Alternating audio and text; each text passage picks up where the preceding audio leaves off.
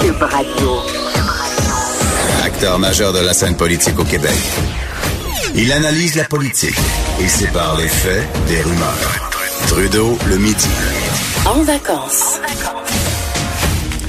À midi, une minute, bienvenue dans Trudeau le midi en vacances pour une dernière fois cette semaine, parce que Jonathan Trudeau sera de retour à compter de lundi. C'est Vincent Desureaux qui est là une nouvelle fois. Puis je regardais, moi je suis pas du genre, il y en a qui sont contents quand les collègues partent dans le sud puis qu'il fait pas beau, mais je suis pas de ce cas-là. Je pense qu'on travaille tous assez fort, qu'on a besoin de belles vacances. Mais là, je voyais à Orlando en Floride où est Jonathan, c'est de la pluie, 21 degrés quand même. Hier, il y avait 17 avec de la pluie. Alors c'est pas vargeux pour l'ami Jonathan. Alors, il n'y aura peut-être pas un tan époustouflant à son retour lundi, même si on a hâte de le voir. Dans l'actualité, il y a plein de choses. On a une émission très chargée. Juste un mot pour ceux qui étaient inquiets au mois de décembre parce que leur retraite est en train de se dilapider sur les marchés boursiers. Ben, on a une succession de bonnes journées dans les derniers jours au point où... Et tu sais, je pensais que Donald Trump avait peut-être eu sa leçon de pas trop se vanter sur la bourse parce que ça était un peu retombé d'en face en décembre avec une chute quand même historique. Et là, il écrit, meilleur mois de janvier pour le Dow en 30 ans. Nous avons l'économie la plus forte au monde. Alors, tout le monde rappelle que oui, c'est un mois de janvier exceptionnel pour la bourse. Par contre, si on prend le Dow Jones, il était à 25 000. Il y a 6 mois, il était à presque 27 000. Alors, on se pétait les bretelles. On devrait peut-être...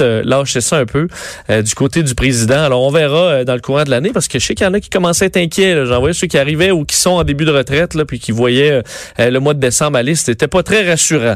Je vous disais que dans l'actualité, il y a plein de choses et je vais commencer par un dossier qui fait toujours réagir quand on voit des prédateurs sexuels qui, après leur sentence, reviennent dans la société et on espère qu'il n'y ait pas de récidive. Dans trop de cas, malheureusement, il y en a et on aimerait avoir ces gens-là à l'œil.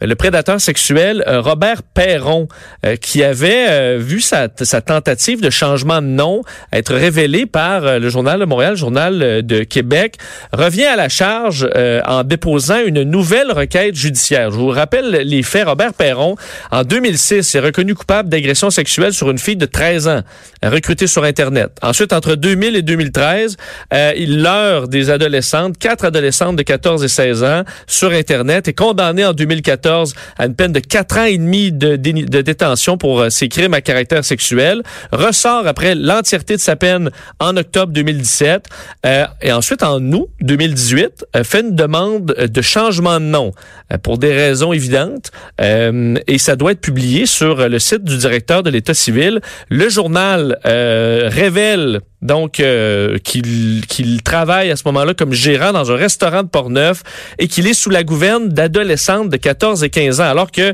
c'est interdit. Il a une ordonnance d'interdiction de 5 ans suivant pour être en présence de mineurs. Alors écope d'une peine de 5 mois de prison pour non-respect de ses conditions. Il est libéré le 29 décembre dernier et voilà qu'il fait une nouvelle requête pour être exempté de la publication de sa demande de changement de nom. Alors pour pouvoir faire un changement de nom en douce sans que la population le sache. Ça a fait bondir et ça scandalise le sénateur Pierre-Hugues Boisvenu qui demande carrément au directeur de l'État civil d'agir dans cette affaire. Elle est au bout du fil. Monsieur Boisvenu, bonjour. Bonne journée à vous et surtout bonne journée à tous les auditeurs de Cube Radio. Ben, merci beaucoup. Robert Perron, pour vous, son histoire vous scandalise. Pourquoi? Parce qu'il n'y a rien qui a été fait depuis le mois de septembre par le directeur du registre public et que ce gars-là fasse une deuxième demande.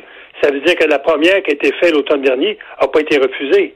Parce que si elle aurait été refusée avec le motif que nous, on évoquait à l'époque, il n'aurait pas fait une deuxième demande. Donc, ce qui me scandalise, c'est l'inaction du gouvernement dans ce dossier-là, sachant que cet individu-là demande un changement de nom de façon tout à fait anonyme et surtout qu'il ne veut pas se plier à la loi comme tous les Canadiens, tous les Québécois qui demandent un changement de nom.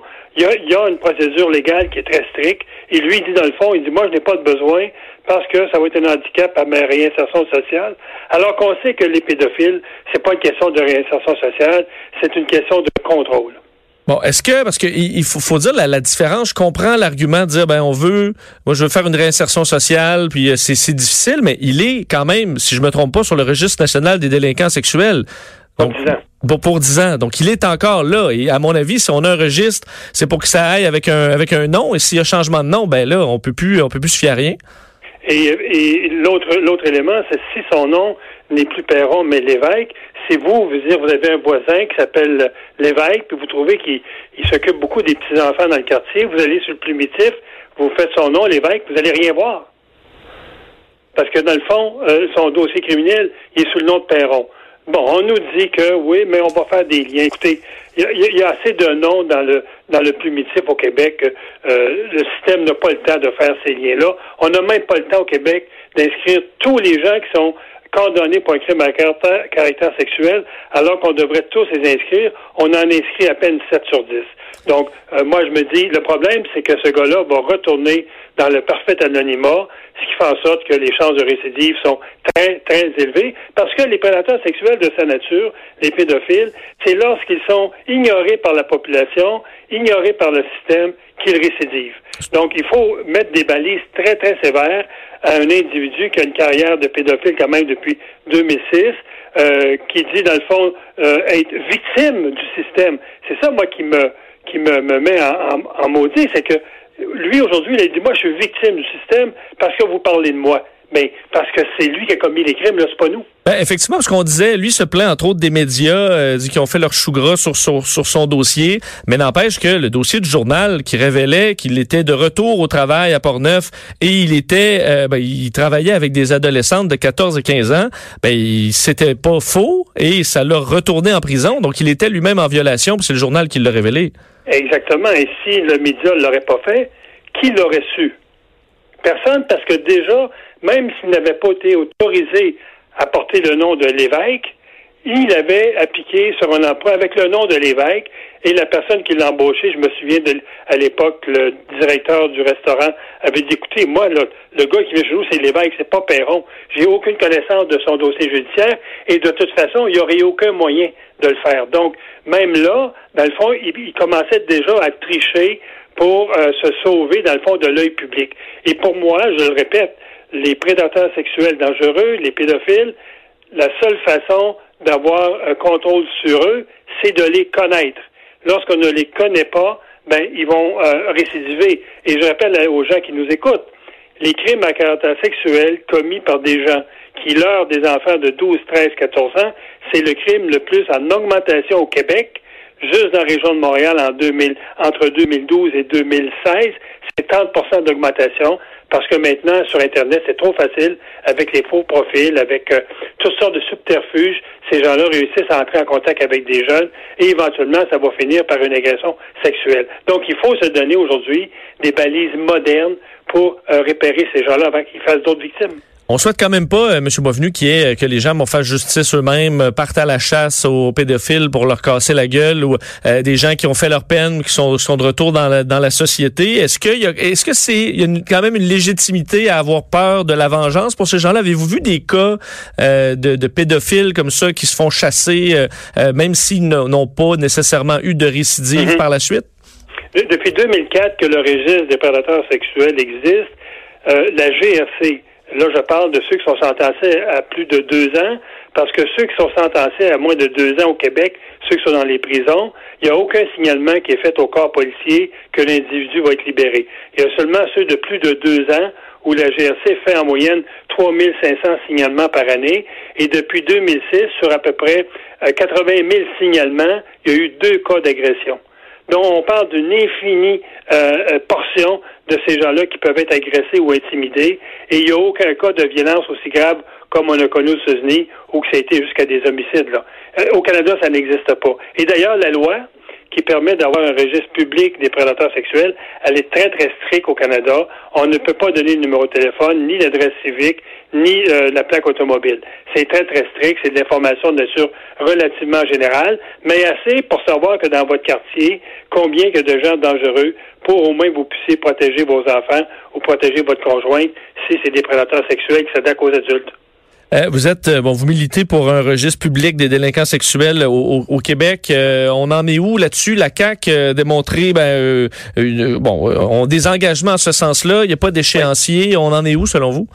Il y a un échéancier. C'est que dans le premier mandat, M. Legault a dit, le Québec aura son registre des prédateurs sexuels. Donc, là, maintenant, il faut négocier avec le gouvernement pour dire la loi fédérale vous permet de faire ça. Qu'est-ce que vous allez faire? Est-ce que vous allez vous contenter d'avoir seulement qu'un signalement qui serait donné au corps policier? Ou si vous allez rendre l'information admissible à monsieur et madame tout le monde via Internet, comme ça se fait un exemple en Alberta. Donc, moi, j'ai demandé aux deux ministres de la Sécurité publique et de la justice de les rencontrer ce printemps. C'est deux personnes que je connais relativement bien. Donc, on va essayer de s'entendre avec eux si ça peut se faire rapidement. Parce que des cas comme le cas on a Perron, si jamais cet individu-là réussit à passer à travers la loi et obtient un changement de nom de façon confidentielle, c'est des gens, vous savez, qui travaillent beaucoup en réseau, les pédophiles. Imaginez-vous le nombre de pédophiles qui diraient demain matin, « Mais si Perron l'a eu, pourquoi je l'aurais pas moi non plus? » Donc, on risque de faire face là à plusieurs cas de cette nature-là qui va augmenter le niveau de dangerosité pour les enfants. Donc, moi, je pense que les deux dossiers doivent se gérer de front avec le gouvernement et le registre des prédateurs sexuels et l'interdiction de toute personne qui est dans ce registre-là, l'interdiction de pouvoir changer de nom et surtout de pouvoir changer de nom de façon anonyme. En terminant, M. Boisvenu, on est dans une année électorale. On va sentir ce rythme-là s'intensifier jusqu'au mois d'octobre. Est-ce que vous allez être très actif, à être une voix pour les dossiers criminels, justement? Est-ce que vous allez être très actif pendant le chemin qui nous amène à la campagne? Écoutez, c'est évident que moi, je veux l'être très actif parce que ce qu'on assiste actuellement au gouvernement fédéral, c'est un abaissement des droits des victimes. On se souvient, il y a eu des criminels qui ont été changés de pénitencier l'automne dernier. Il y a eu 3 cas où les familles n'ont jamais été avisées des changements de lieu. Il y a des projets de loi, entre autres le C-75, où on a à peu près une vingtaine d'infractions criminelles qui vont disparaître du code criminel, qui vont devenir tout simplement des infractions avec une amende.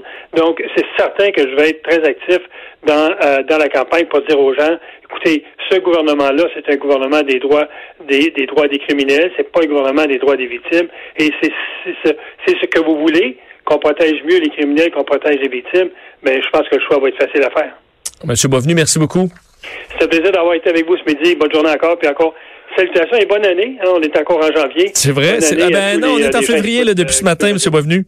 Pardon? On est en février depuis ce matin. Ah, ben écoutez, je suis une journée en retard. Bon, on l'accepte quand même. Merci beaucoup.